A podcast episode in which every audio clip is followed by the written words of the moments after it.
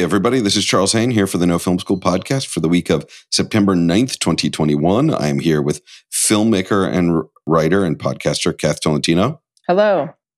And cinematographer and writer Todd Blankenship. Hey, how's it going? And we are going to be talking about the big, massive opening for Shang-Chi over the weekend. We are going to be talking about a good deal, bad deal, about working on holidays.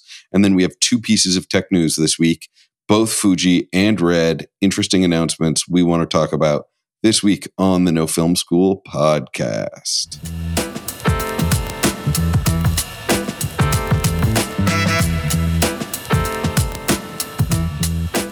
All right, so our top story this week Shang-Chi opened with the second biggest opening of the pandemic. And there's a bunch of things in here that are relevant to filmmakers. First off, second biggest is not usually that big news, but the biggest was Black Widow. And Black Widow is ScarJo, who's been a celebrity forever. And Black Widow has been part of the Avengers thing. And like there was a lot of pre built marketing building on that.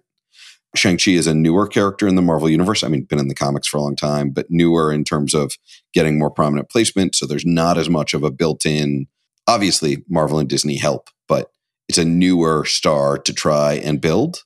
It taking the second biggest box office of the pandemic is kind of huge news. It's also apparently Labor Day is a week movie weekend.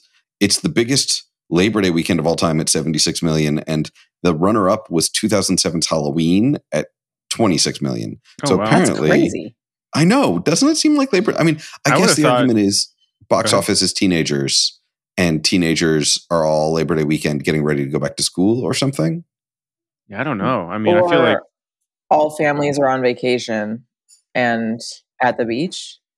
Yeah, it's like the last the last weekend before everything gets cold again. I guess it feels like I don't know. That's interesting though. I I would have assumed. I mean, I feel like I'm always at the theater on Labor Day weekend. I feel like people are traveling. Other people are traveling and therefore do not want to see movies because they're out seeing the world. Yeah. I mean, I, I, think there is a lot of travel on Labor Day weekend, which is a great thing. You should travel on Labor Day weekend.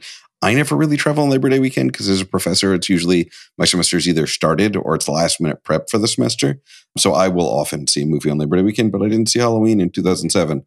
Before we get into talking about the relevant stuff here, I just want to point out that when I Googled it, I got three headlines The Guardian, had a headline about how representation in Shang-Chi and the Legend of the Ten Rings made up for all the flaws in Mulan. And then CNBC just had a very like simple one about how Shang-Chi hit a record number. And then Fox News, Shang-Chi made this major NASCAR mistake, which is almost like a cliche of like Fox News headlines, like trying to pander to NASCAR. And I feel like if you wrote that, it would be it would be like kind of hacky. like yeah, if this was a 30 rock joke, people would be like, all right, well, that's the first option, but like let's let's that's a placeholder for a better joke later. I do not even remember there being race cars in the movie. what? So there's the no race cars in the movie. At one point, the star Simu Liu and Awkwafina get in a car when they're valet drivers, and Awkwafina says Jeff Gordon is the winningest driver in NASCAR history. And actually, he's the third winningest. The winningest is Richard Petty. Oh and my God. That makes this a petty headline. Boom. yeah, not a major mistake when someone makes a joke. It also seems in character for the uh, type of character. I haven't seen the film yet, but the types of characters where you cast Awkwafina, her knowledge of NASCAR trivia might not be the most accurate. And I think Completely it's fine. Agree like I do not expect every character in every movie to be like a pedant who's memorized Wikipedia.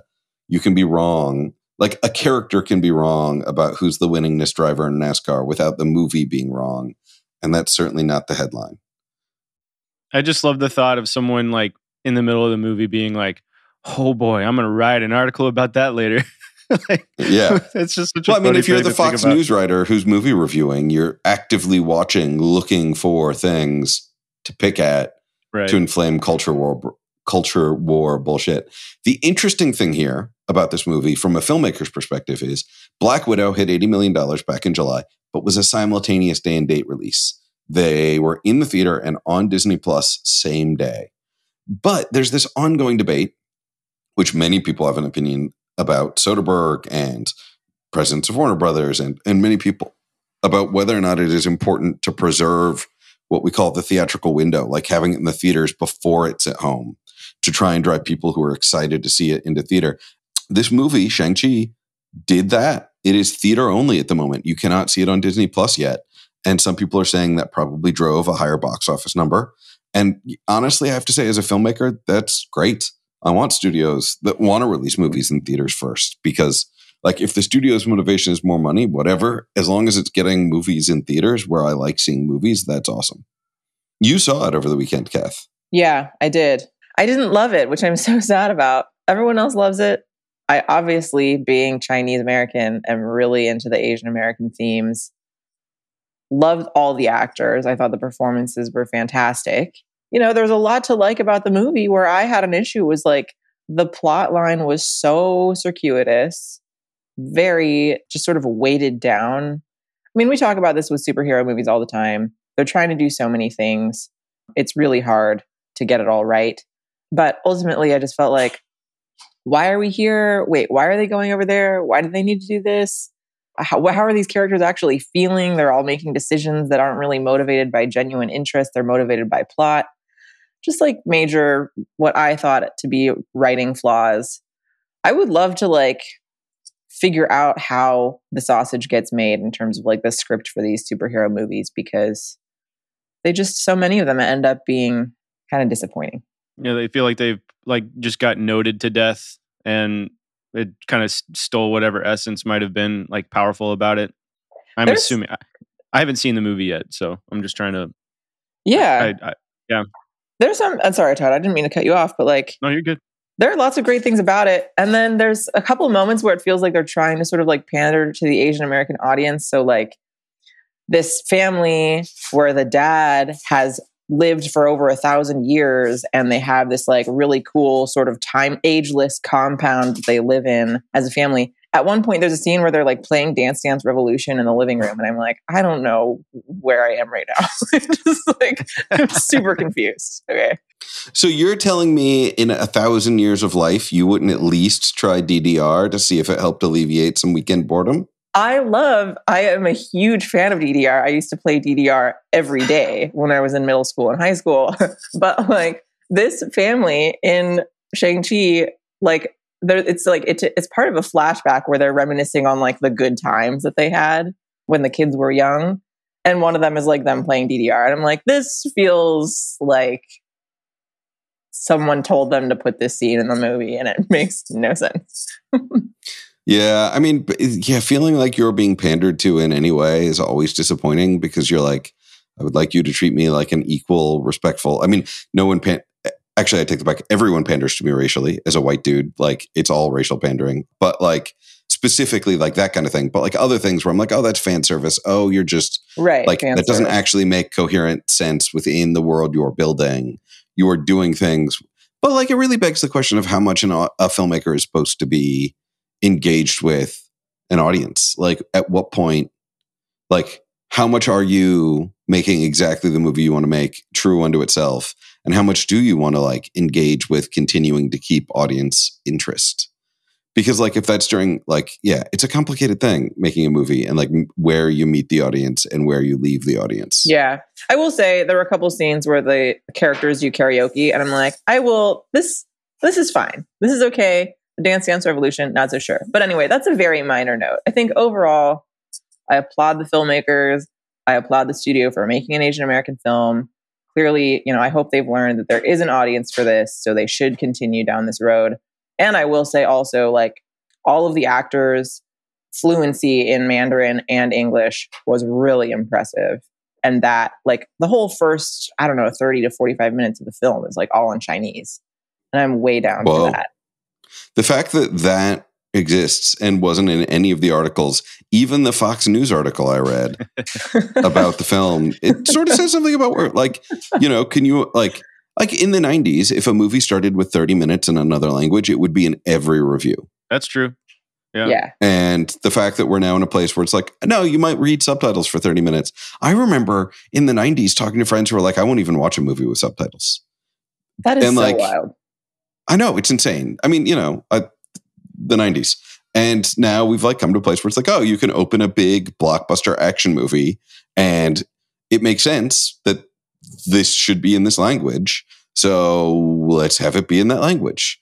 as opposed to some of the other like twisty turny things that people have done where it's like all right well it's all going to be in english and people will just have accents for these scenes and you're right. like does that always work i don't know that it works i don't know that it makes sense that's one of the things that actually i really appreciate about this film because it's like it's just like you know no fucks given. Yeah it's going to be in chinese. And i watch it and i'm like this is you know i feel i'm glad that i am like having to read subtitles right now because i don't speak chinese because that feels like authentic to the film. Ddr not so much but you know. Yeah. Well uh, you know i mean there is no perfect film that lands every beat and it seems like exception excessive inclusion of ddr i wonder if ddr paid for it uh, I don't even know who developed it, but like product placement can sometimes be a little clunkers. Yeah, because that's a, also one of those things of like with these big studio movies, like people go out looking for product placement early in the process before the script. So it's entirely possible at some point they were like, all right, who are the brands that we might want to get product placement from? And somebody was like, ooh, DDR, let's we call gotta them. get DDR. Yeah. Well, Yeah, there's a so- there's a there's a scene in the movie where they're flying in a helicopter in the in the thousand year old dad's helicopter going back to this like compound that exists in you know some realm of no time and space and they're in this helicopter and they're all wearing bose headphones and i'm like i don't think wearing bose headphones yeah, it. I mean it's complicated with the Marvel films. I mean we we think of them as being huge budget productions, but they all have budget limitations. They're all trying to find ways to do more with less and find ways to find tie-ins. I mean, you know, aside from I only watched one of the new Jurassic Park movies, but like it's a Mercedes ad. Like it's just one long. There's so many Benzes in that new Jurassic Park movie. I was like, this is totally ridiculous. And then you know, I mean, Captain Marvel is partially supported by the Air Force. Like it, Captain Marvel is effectively an Air Force recruitment tool. So one of the challenges I think any filmmaker faces. Oh yeah, the like Air Force involvement in Captain Marvel. I think up to and includes Captain Marvel cast doing like promo things about the Air Force. Um, wow i did not know yeah. that yeah, I mean, I don't think it's like yeah, it's it's an interesting like yeah. One thing I wonder about is, I mean, with with streaming stuff becoming, you know, the, the norm is like, I think I read about this or heard about it, or maybe it's in in the works or something. But the whole concept of like having ads like actually changing, like you'd you'd buy ad space on a streaming movie for a certain period of time, and then that they could actually change it, i after the fact. So like if you have like a billboard in a movie, they could like Yeah, like if it's it Ted on. Lasso, Yeah, and it's all you know any sports pitch is wrapped in ads now and you could change those Yeah, exactly. Uh, Which I mean, I think it kind also- of a weird thought. It also sort of begs the question. I mean i remember dealing with this a lot. I, you know the production company i had used to a lot of music video stuff and like we worked on a will.i.am video and like of course his weird headphone products were going to be in those but like it shows up in a lot of other vi- music videos now product placement because that is one of the ways you can pay for a video and i think you know it is interesting as a filmmaker to debate how you want to interact with product placement in your movies because it is often you know i've worked on $100000 movies where product placement was part of it which is crazy but you know it is it is everywhere. It is part of how you offset parts of your budget. And like you do want to think about as you go into this where you want to draw the line and i think like promoting bose headphones like they are the best of the noise canceling headphones although i personally own monoprice because they're like a quarter of the price but the bose are very good like supporting ddr like more people like there are definitely people who learned about ddr from shang-chi and that rules probably right? I'd be surprised because it's been around for so long but yeah maybe. Yeah i mean somebody some some 15 year old like Watching what's that game? Yeah what's that game? Can i play that game? Is that like still an available thing for the ps12 or whatever so yeah i mean it, it is sort of a thing as we navigate our careers if we have ambitions to try and make anything on a big scale like that part of the conversation is always going to be the involvement you know unless you're working on an ancient rome piece. Although i feel like there's like weird stuff where product placement shows up in like westerns and period films too. I feel like i saw some films set in the 20s or 30s which clearly had a ford or gm tie-in. It's not coming to mind but i will remember it eventually where you're like that seems placey to me. Yeah it's really tricky it is a complicated thing all right let's move on to good deal bad deal so good deal bad deal is a newer segment on our thing where we talk about deals we're going to talk about a deal today that i think is universally a bad deal but often gets sold as a good deal And I just wanted to talk about some examples from our lives with it because I have a couple of good ones. So we're recording this on Labor Day. And to be clear, this is not a deal anyone above us offered. The three of us, like on an email thread, figured out a time that worked for all of us. I believe we are all happy to be here. If you two are mad about being here on Labor Day, this will be a good time to hash it out in public. Yeah, I'm low key kind of kind of pissed about it. So just all right. I was well, let's get thinking into about it. canceling this morning, but I am here. no, JK, JK. I'm good. but in my career in film, I have been offered many, many, many opportunities to work on holidays. It has always been sold to me as either A, this has to happen for whatever reason involving client delivery schedules or whatever, or B, this is an opportunity where you're getting this opportunity on the job that's like two or three steps up higher on the ladder than you would normally get because the bigger people are obviously taking their holiday. And I just want to flat out say I did it a bunch universally. Like after the bigger people, two or three steps up the ladder for me, came back from holiday, they ended up keeping the. I never turned anybody into a new client that I did year round work with by working on holidays. Like they would hire me on the holiday and then they'd go back to working with the normal people they would when the holidays were avail- done. And so I think it is a universally bad deal to work on holidays. Now, there's like these borderline exceptions, which is there is in LA, there's this event called Coachella, which half of LA, like literally Silver Lake was a ghost town every year during Coachella. And I would always book work during Coachella because I couldn't care less. And that's technically like working on a holiday because all the other people who did what I did were probably at Coachella. So I was available and they weren't. And I feel like NAB and Cinegear were the same thing. I missed a lot of NABs and Cinegears because like all the other DPs were at NAB or Cinegear. And if somebody needed something shot, I could book like three or four steps above my level. But like, you know, there were, if you work in commercials, you're going to end up getting a, a lot of holiday work because of the Super Bowl. And even if it's not a Super Bowl spot, because all the other companies are working on Super Bowl spots, they're passing on jobs that then you're in the running for. And like for like five or six years of my life, Christmas Eve and New Year's Eve, by default, I was in the office. There was one time I was in the, even in the office Christmas morning until about noon. And I think it's always a bad oh, deal. Terrible. There was one year on New Year's, I was in the office with two clients who are a married couple who couldn't agree on anything. And like we were there until like 9 30 at night. And finally I was like, I gotta go because I wanted to go to a New Year's It's Eve party. freaking New Year's, yeah. I know. And and like they were like, "Oh my god, yeah, I could totally understand. Like it must be really rough when you have a difficult client." And I was like, "You are a married couple who fought for the last 8 hours. You are a difficult client. Like I'm just trying to work with you." And then another year, everybody in the office, like 10 of us worked through the holidays. I'm not going to say the name of the pop star, but it was for a pop star who like the Monday after New Year's was apparently expecting to see the video. And so we like worked. Everyone was in the office Christmas Eve. Everyone was in the office New Year's Eve. I think New Year's Day, we were in the office by like one or two in the afternoon, like accounting for party recovery. We sent it through, I think it was January 4th. That was the Monday after New Year's. And then we didn't hear any notes for like a week. And then finally, like January 11th, we checked in and they were like, oh, actually, she decided to holiday on this Caribbean island where there's no internet. So she hasn't seen Oh. it yet. My God. So That she- is such a like, common thing. oh my no God. one told us. And it was so infuriating. It was I like, hate why did we just that's do my that? Biggest pet peeve is when you're like really stretching yourself to finish something and you send it over and it didn't matter. And that happens so much. Like that happens to me like once a month, I feel like, where it's like I I'll I'll just completely sacrifice myself to the altar of whatever project it is. And like, you know, the next day with bags under my eyes, I'm like, "Di- uh, what did they think of it? What, did they like the did they like what I what I made? And they're like, oh, they're actually out today. and I'm just like burning white hot rage. Like, oh my gosh, I hate that so much. Yeah, I have a lot of thoughts on all this because for me, the thing that kind of comes to my mind about it is sort of kind of what you just said. Like the whole working on the holiday thing, for me, one thing is, and like, I just always feel like whatever you're working on in this industry, for whoever your client is, it's the most important thing in the world. Like, it's like, there's never like a low key project. It's like, no, this is their big priority on every level. So it has to get done the way I want it to, to get done or whatever.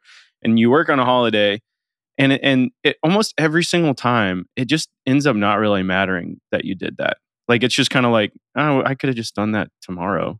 I mean, it would have been the same thing. And it's like this feeling of I, I don't know if you guys ever have this feeling like where like, oh, I wish I had like a normal job. Like I wish I could just be like an accountant or something and just like have holidays and like go fishing when I feel like it and like be a person and like not be, you know, not watch from afar as my wife and daughter get to go to the park and have fun, but I'm like stuck editing some dumb edit and it doesn't matter and I could have just waited till tomorrow. Like I'm I'm just yeah, I I think a lot of this is very f- fresh on my mind right now because these are a lot of things that I'm like currently in the throes of re- like reprioritizing things and like making sure that I don't end up working on holidays unless it's recording a podcast for a little bit.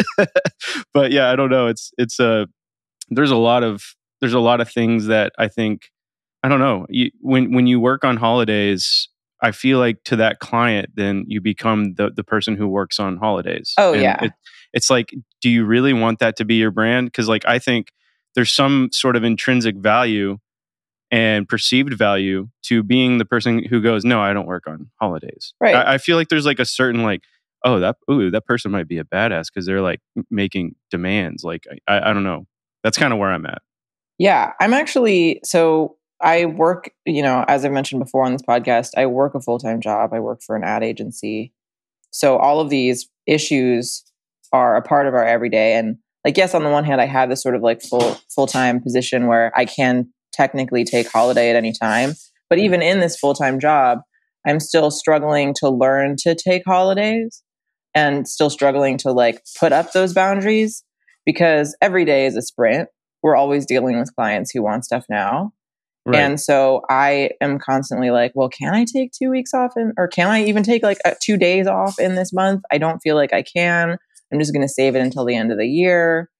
And I'm actually personally now reaching a point where I'm almost, I'm like almost at burnout. I had to take Thursday and Friday off last week just to chill out because I was good like, for you. I'm glad you did that. I was like about you, to you saw that come. rage quit my job. um, yeah. But and so yeah, both with working on actual federal holidays and like respecting your own holidays, it's like about knowing in advance. And I think this is something that comes with more time spent in the industry and more maturity in general, but it really does feel like it takes a long time to develop this skill. Just yeah. saying like, yeah, Labor Day weekend, I am not working. Um, like George. George is not here today. George yeah. knows what's up. George, yeah. George was like, "Y'all can figure it out." total, total respect for the boss move yeah. of power move of not working holiday. Yeah, but I, I wanted us, to, and none of us are like, "Why isn't George here?" None of us are like, "George is letting down the podcast." You know, no, that's I mean? the thing. George has like, failed it, us. It, it, never, it never actually matters. Like, in, unless you like work for the the president or something, and like they're about to give a speech tomorrow, like it never really actually matters. Like I would say, even that doesn't matter. Honestly, who? Yeah, when's yeah. the last time you watched end to end a speech from a from a politician? Never. Yeah. Who wasn't no. uh, AOC? grade school. Oh yeah, fair, fair, fair. Yeah, I think unless you're working in a medical field where like you are the organ delivery person and someone needs to be on for every day. My old roommate did that because she was like, I'm not squeamish and it's great money for an actor. And so she was like an actor who delivered organs. Wow. Yeah. I mean, you, actors got to figure out some way where you're like, I never miss an audition. I just pass on delivering that organ that day because organ delivery is freelance. But yeah, it's brilliant. but oh, I wanted to talk about this, even though we all think it's a bad deal, because I remember getting sold on this so many times. Even that pop star video I just talked about was like, First time working with that creative agency, first time working with that record label, first time working with a pop star that big. We got it because we were willing, we were young and hungry and stupid and willing to like work everybody to death through the holidays. And like it gets sold as like, this is just how you got to break your bones. This is how you do it. And like, you know, if anybody's not following IA Stories, IA Stories is a great Instagram account. Everybody should follow it. Kath just sent me something from yesterday. And like, everybody gets this pressure. Everybody gets these speeches. Everybody gets this bullshit. And it's like, no, this is Labor Day. Like this is the day that is meant to celebrate working people by by letting them out of work. Like every store that's closed today, I respect. Every restaurant that's closed today, I respect. Like this is a day where like working people are supposed to rest. Podcasting is pretty close to rest. So I'm not going to feel that guilty about the fact that we're podcasting today because it's mm. like I'm not shoveling while we do this. I'm literally lying down while we do this. but I'm playing Fortnite right now. Yeah, but it's like respect. So, well, except you're doing like twice the labor. but I just wanted to I wanted a universal bad deal for Labor Day to be like, you know, over and over in your career, this like working on a holiday thing is going to come up and like remember that like George isn't here. Remember it's okay not to work a holiday and you need to be a sane human. And yeah, yeah it's like it's an important one. And right. burnout, sorry, just really quickly, burnout burnout comes so fast. Like you could be trucking along after working, you know, 8 8 days in a row 12 hours a day and feel like I'm doing okay. Like I think I can make it to the weekend. And then on that ninth day, be like, this is effing terrible. Like I hate everyone. And like like burnout happens, it just comes up really quickly. And so it's so it's important to sort of be aware of that. And speaking, you know, like at my agency, like I had a moment on Tuesday where I was like, I should just quit right now. At that point, we'd already like burned through three different vendors on this one project that's been killing us because this client is like quite demanding because we're all just like trying to do the best work but then like have all let our boundaries slip and ended up working later than we usually do ended up working weekends. So all that to say just like protect yourself you know? Yeah absolutely all right moving on we've got two tech stories this week First up in tech news, Red has announced a new camera, the brand new V Raptor, which is an interesting name. I mean, I like Red's names. Red's names are Red's ridiculous. Names are so wheels off, man. It's so yeah. Funny. I haven't heard the expression wheels off before, but I like it. it's just like like they're I don't know, like they're they're just and, and like the font is just so like beefy and like bold like I don't know, it's it's all very um it's all very bro culture and I can't decide how I feel about it. I've always been like, Monstro? Monstro, really? Okay. Weapon? Weapon? That was funny. There was one called yeah, Red Weapon. weapon.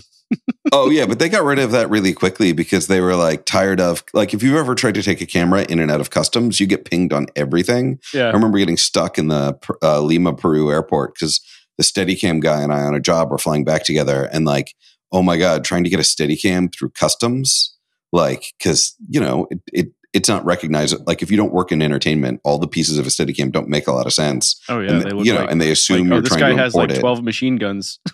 yeah, exactly.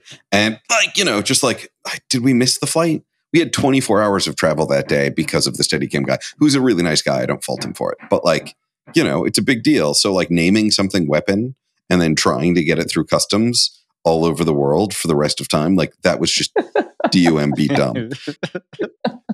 The V Raptor, really interesting update from Red for a bunch of reasons. So it's an 8K VistaVision size sensor, which, if you remember the Monstro, also an 8K VistaVision size sensor. And as far as we can tell right now, it's the same sensor, which I love that Red did that. And I'm going to talk in a bit about why I love that Red did that. Before we get to that, though, it's a brand new body. So the red body is something called the DSMC, the digital stills and motion camera. This is the fir- third revision, so it's DSMC three. You know, red cameras are popular for their very small body size. Like if you have no accessories on it, it's a great camera for a gimbal, great, great camera for action. It's the reason why they used it on the Suicide Squad. For some reason, people on the internet like to say red cameras don't look good, which baffles me because you, like the Suicide Squad looked great shot on red cam. Like I don't understand why like the internet just loves to be like the only good looking camera is Alexa. And I'm like, no, you can also actually make red look great. Alexas look slightly better naturally, but you can tweak a red to get there. And uh, but the big deal is autofocus. So autofocus has gotten really good lately. In the last few years, autofocus really come into its own. But at the top end cinema, where you're getting all the cinema features you want, you haven't really had autofocus. And this is the first camera that like natively the lens mount is an RF mount specifically. There's like a PL adapter if you want to use old non autofocus lenses, but it's built for autofocus in cinema.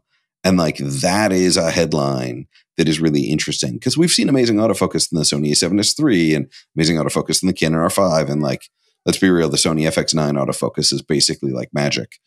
But none of those are quite like full on cinema cameras, right?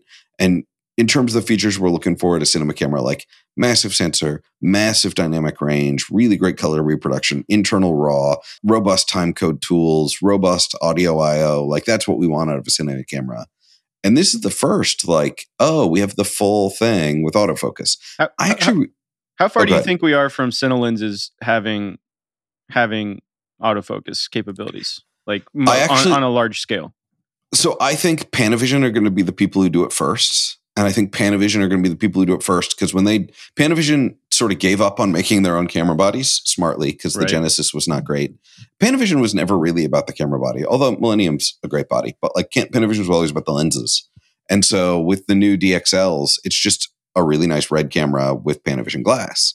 And so I think the DXL3, which will be built on this new V Raptor, presumably, will then have like real cine lenses with beautiful autofocus.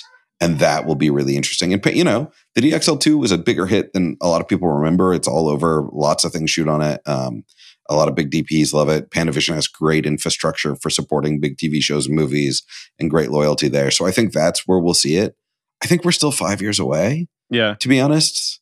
no, Like I just even thought the it was FX interesting, like the because because as of right now, it's just the the all the RF lenses are the only ones. So it's like it's weird to have, uh, you know, this 8K camera that can essentially use like I, I mean, but still lenses, you know, and which is not really something that occurred to me. I mean, those are great lenses though. Like I, I mean, those are really good lenses. I'm I'm mostly I think mostly I'm intrigued about the RF mount thing about this camera in terms of like I, I don't know if I I think I kind of view that as a negative a little bit, but it, I think it's just a sign of like basically where everything is heading, and that's why I ask like I I, wonder you know how how s- how long it'll be before you know on on narrative sets we're seeing a lot of autofocus more Well, so. the lenses are coming out more slowly than they want. I remember at the FX9 launch, Sony announced that they were going to do a whole lineup of autofocus cine lenses, and we were all psyched. We were like, "Okay, Sony, with the alphas, you've really prove proven that you've got autofocus on lock, but we're still we would still have to use your still photo lenses to do it. And you know, still photo lenses and cinema lenses are slightly different. They're beautiful, beautiful still lenses, but they still have some drawbacks that don't work in motion, like heavy breathing or you know um, different flare characteristics, sensor to sensor. Um, they're not telecentric, something like that. So, like, we wanted some real cine lenses that did autofocus, and Sony announced with the FX9 that they were also within, I think, a year of the FX9, there was going to be like a full set of autofocus cine lenses. The FX9's been around for two years. There's been a pandemic, but like I haven't seen in the field those autofocus cine lenses. All of the Panavision DXL lenses, though, have internal motors. Every so the whole DXL lineup is ready, meaning that you know from the beginning of DXL, you take one of those Panavision, you know, uh, Super Primos or whatever they're called, you pop it on, and you don't need to put on external motors for focus, iris, and zoom. You can just attach like there's a couple of different like remote controls you can use to do all your focus, iris, and zoom powered by the camera body. So I suspect that DSMC3, because the lenses are already there, now that the body's ready, because the thing about the first DXL and the, the second DXL is you actually need like stuff happening at the sensor for phase detect autofocus, PDAF, as it's called, to work. And the cameras weren't ready to power the autofocus in the lenses. But now that the camera's ready to power the autofocus in the lenses, I feel like we're going to start seeing it more and more. And the interesting thing about Panavision is people will rent the DXL3 whenever it's out next year because it's Panavision and because they want all that support infrastructure and stuff. And the autofocus will just be there and then they'll try it out. They won't have to. Like previously, if you wanted to try the autofocus, you had to try a package you wouldn't have used anyway in order to get that feature. But now that feature is just going to be there on a package you would anyway be using. Can I Right. ask like a novice question? Um, Yeah, please. when you say autofocus, are we talking about like the camera fully decides what it's focusing on all the time? Or So, like you With the FX9, you can set it to like face detect or eye detect, and it will literally like follow a person as they walk around. You can see little like face detect bubbles that will pop up on the faces, and you can like pick what face it follows and switch faces in the while middle you're the take. rolling. Yeah. Yeah, you could like a lot Mm. of them have like a touch screen where like as you're rolling, you just get kind of used to like just tapping on a person's face or something and it'll switch over to that. Like especially if you want to do like a rack focus or something. But I, I definitely there's definitely still a lot of room for growth on that side of things, especially if if you were to try to use it for narrative filmmaking. Also, I mean, I feel like autofocus looks kind of unnatural. Like, so if you do tap on someone else's face, it's gonna do like a like a really fast, like machine like sort of mm. focus. So, eh, and a lot of times you can like change settings and stuff. But yeah, no, it's it's like the the phase detect thing. It's like looking for for actual motion. And I also, I mean, for like the third podcast in a row where I'm talking about lidar, I do think lidar in conjunction with camera stuff is is going to be a thing too. I think if lidar, you know, because then then it's really sensing depth and all that sort of stuff, and I think it'll. I don't know. I think that's going to be a thing.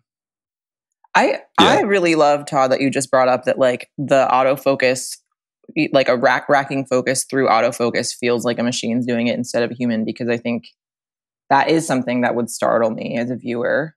Yeah, it it looks like it makes it look like video or whatever, and and that's but, the um, thing. You know, but what, my theory on that is some of that is because it's still photo lenses, which are not designed agreed. for smooth focus moves. Because it's still mm. photo lenses only job is focus as fast as physically possible. Right. Whereas a motion picture lens, if you like turn the wheel, there should be like a little fluid drag to it and it should be feathered. And I suspect Panavision has their act together enough that like Panavision glass tethered to DSMC3 body, we might actually see some digital autofocus that looks a little silkier, is my guess. It'd be cool if you could like even like turn on a setting to like accidentally overshoot a little bit and come back like just give it that sort of like like like purposefully go out of focus for a second. Like yeah over, give it that even quality. Yeah that comes exactly. up a lot in all sorts of areas of robotics where they're like what are the where are the places where we work in a little messiness that we would expect from messiness? And like how do we mimic actual human messiness yeah i could totally see that i could totally see like you know, like dial in a little artificial humanity. Yeah, you exactly. can turn up and down a knob for a little bit of artificiality. The other big thing I find really exciting about this is that, as far as I can tell, other than adding PDF technology, this isn't a major sensor revolution. Like usually with Red, it's like there's a new sensor and it's like we're adding a dash X to the name. This is like the Mysterium, then this is the Mysterium Dash X, or this is the, you know, there's always a new, and they're, they're not really pushing that this time, other than the addition of the technology needed for PDAF. And I kind of like that because if you remember Alexa, Alexa's been using the same sensor since 2008. You buy a newer Alexa body, you're getting more slow mo features, you're getting like internal RAW, but you're not getting a different sensor. And like, I think it's a little bit of maturity from Red that they're like, oh, actually, this sensor is pretty great. And you can get, I mean, we've all seen beautiful things shot on the 8K VV. And so like we're they're improving it. They're adding, you know, what's needed for PDAF, but like it doesn't the marketing is not pushing it as like a complete sensor redesign. Yeah, I like no, I, I, completely agree. That because that's always been one of the more like confusing aspects of Red's offering, like the the the intersection between the different brains and the different sensors, and then you have you know all the different DSMC stuff and all that. So yeah, th- the more they can simplify it, the better. I do. I mean, they are just like almost like constantly comparing this camera to the Monstro system, the Ranger Monstro, and uh, it appears to be like they they showed it. It appears to be like almost I, like identical. I think what they changed mostly was the the REDCODE. So like the the way that the sensor you know debayers and all that sort of stuff in, in camera and all that. I think it's all they've optimized that a little bit. Like I think the the REDCODE HQ in in this camera is like way way higher quality than the the Monstros was, which is interesting because the Monstro is like a you know sixty thousand dollar camera, and this one is like twenty what twenty five k. Twenty four five. There we go. Which I think is a good price point for them. I, I yeah. I, I mean, I think that's again, that's another kind of sign of the times, and also a sign of growth, in my opinion. Is they priced it kind of in, like it's still higher than the best uh, C300 model or C500 model, whatever, but it's not, you know, it's not like the cost of a amazing car. It's like a cost of a, a, a car that uh, someone like me would drive. yeah. And it's got, and, and it's about the cost of like a C700 full frame, but unlike the C700 full frame, it will not have nearly the rolling shutter problems because Red has worked a lot on that. It's not a global shutter like the Komodo, um, but you know it's got a very fast refresh rate, so you will not be dealing with Yeah, that that was an interesting. I, I expected them to have global shutter, and when they didn't, they were like, "But it's better. It's it's not. It's still look. It, it's not going to have really bad rolling shutter." So I was like, "Oh, oh we'll, we'll be the judge of that." I mean, if it's going to be an improvement, I mean, the 8K VistaVision rolling shutter is not that bad, and bringing autofocus to the masses, I think it's worth the trade off. Agreed. All right, and then final tech news of the week. Fuji, and I know many of you who are like Canon or Sony loyalists are like, why do they talk about Fuji? But I recently found out Todd is also a Fuji owner. So I'm a big Um, Fuji you know. fan. Big Fuji, like there's two big Fuji fans here. Fuji, who are most popular for their XT lineup of cameras. The XT4 is the current model, and it's like 4K internal image stabilization is great. I still shoot the XH1. Fuji just had an event. They've had no real major camera releases this year. Oh, the other like we I love Fuji most of all for the color. I think that's Todd's thing too. But Yep. I also kind of respect that Fuji's whole thing is like we're going to stick with the smaller sensor size of micro four thirds roughly, which is roughly equivalent to like a super 35, like traditional motion picture size. And Fuji is very public where they're like, we're not doing full frame. We do medium format massive sensors and we do micro four thirds, and that's what we do. Full frame doesn't make any sense for us, which I love. They rolled out like a new medium format camera, which is great, but still too expensive. It's like, you know, I'm not paying six thousand dollars for a camera that's does that that stills first. Like if I'm going to put out that much money, it should be like a motion picture camera, like the 12K or something. Right. But uh, and then they did a couple weird re- revisions on their like thousand dollar cameras. But what was really interesting about their releases this week is they came out with a couple of new primes that opened to 1.4, a 23 and a 33, and the entire press release, the whole focus was faster auto, faster and better autofocus and higher resolutions for future sensors.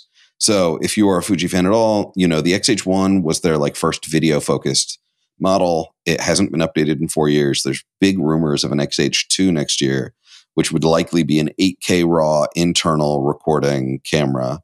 Eh, Sorry, 8K internal recording, probably raw output because they work.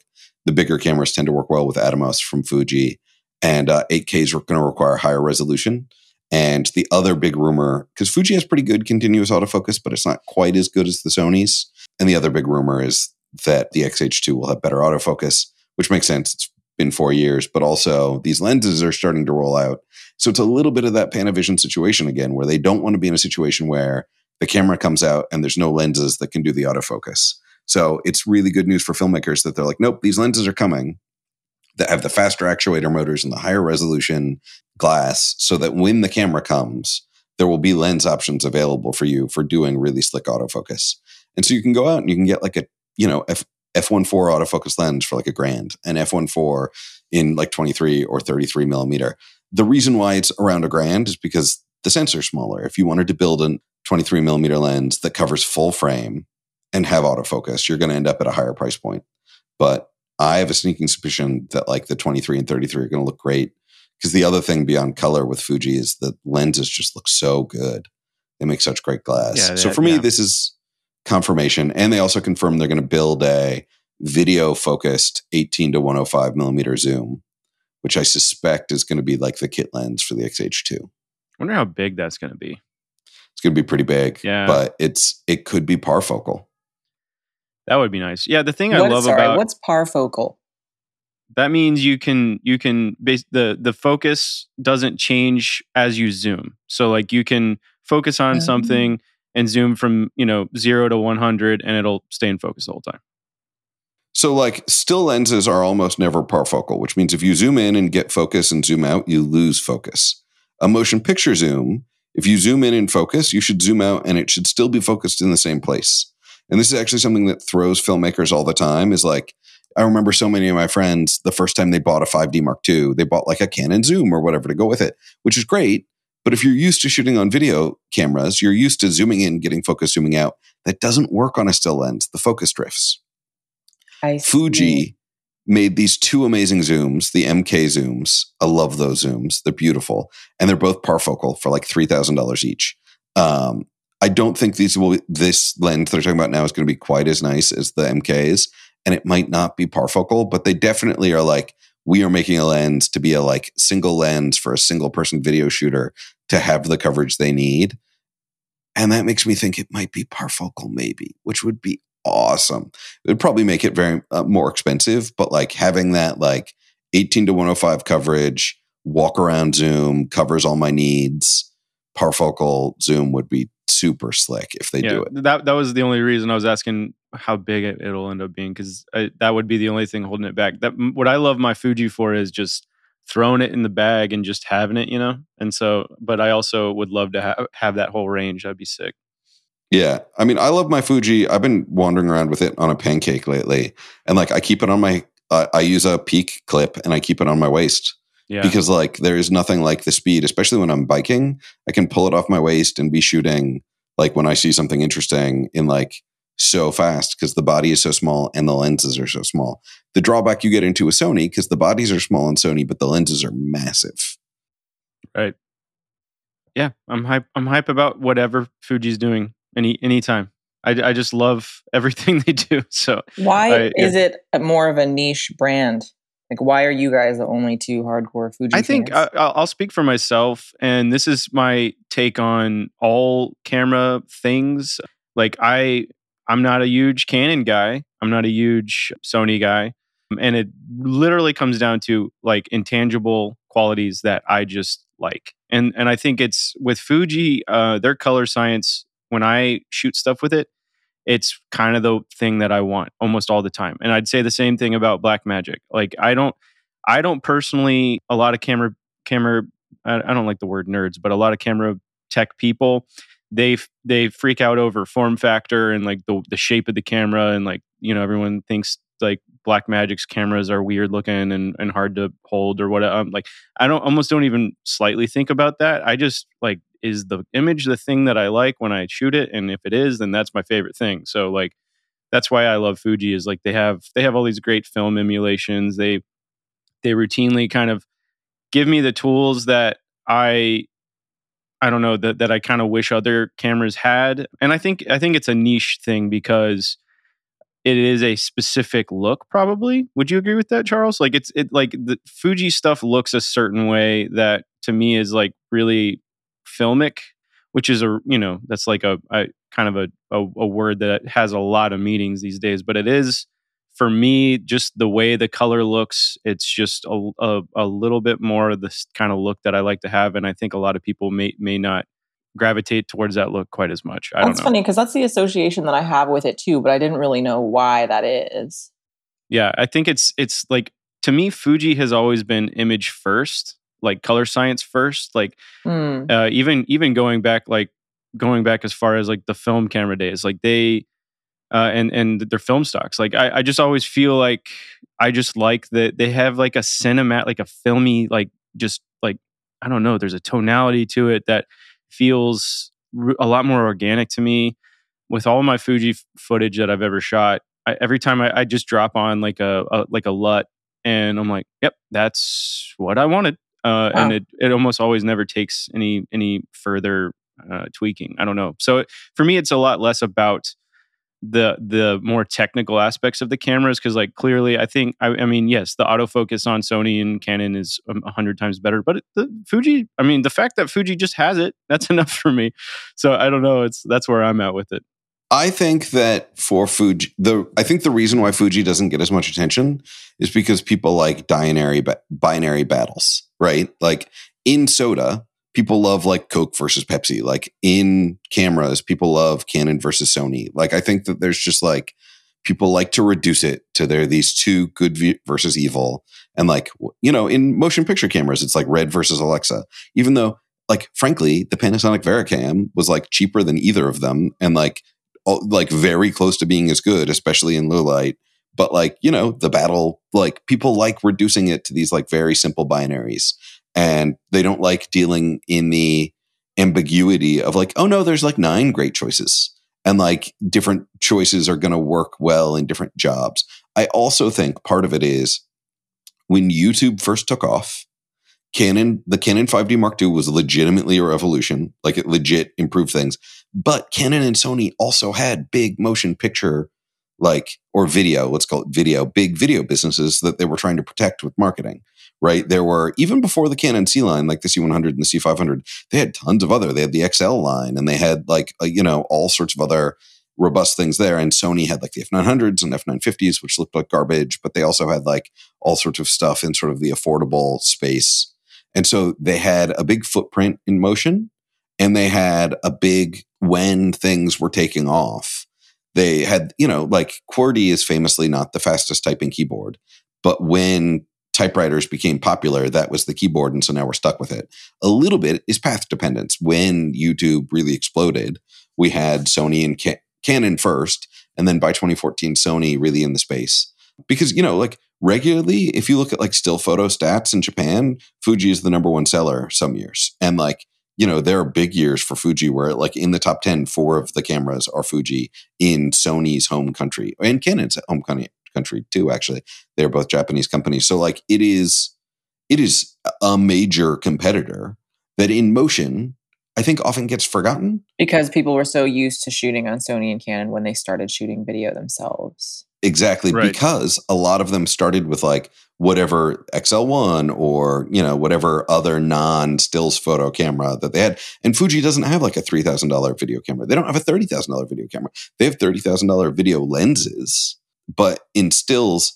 and i think the xh1 has a real opportunity to like build an audience for them because if it is if it is the things the rumors seem likely to be pointing to which is like as good autofocus as sony t1.4 lenses under a thousand dollars and like 8k and raw out to an atomos like that's a killer combination in a camera that doesn't weigh very much and gives you really robust color and it'll and probably a, it'll likely cost about you know twelve hundred bucks or something. Like nah, an XH the XH one came out at twenty one hundred when it came out. It was oh, down okay. to eighteen hundred after a year. It'll probably launch around twenty one hundred, but still twenty one hundred is way less than oh, an A seven S three for eight K. Yeah, come on. Yeah, so it's I I think it's actually a testament to how good their color science is that Fuji manages to have the level of support it does in a world that wants to reduce everything to binaries because it finds binaries more comfortable. And I will say this when you wander around the floor at Cinegear and at NAB, you see an astounding number of Fuji cameras around people's uh, shoulders. I remember one year, like Bob Primes walked by and we were at the Canon booth, and I think he was speaking at Canon that week. Maybe it wasn't Bob Primes, maybe it was another guy, but it was like, um, and he had like a Fuji around his, it was like an X-T3 around his shoulder. Like it like within the like we are we take this seriously we do this for like at least partially for a living community fuji does have a presence that i think is like part of the thing that keeps it going. I think it made they made a little bit of a mistake coming on a little late. But you know so did panasonic. Like the eva 1 came out a year too late but i think they're going to catch up grounds. I also personally really wish they would launch like a $6000 video camera that would be but sick. I would, would I would be, be, so stoked about that. Yeah, if they came out with like an FX9 competitor yeah. that was like all of the features you want and you can use the MK zooms and uh yeah, it would be ridiculous. Yeah, can you send them an email about that? I am actually going to email them this podcast.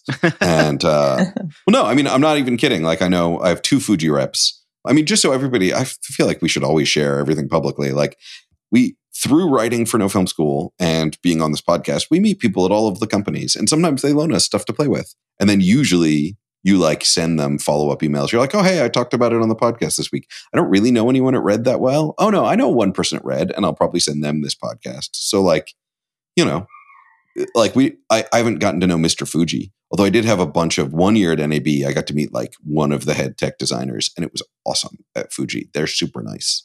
So, yeah. Sweet. Yeah, cool. I, am excited about anything they put out. Yeah, I'm excited about these two lenses. I think they're going to be sick. Alrighty, that was this week's No Film School podcast. Oh, we're over an hour. We got to wrap this up. All right, I'm Charles Haine.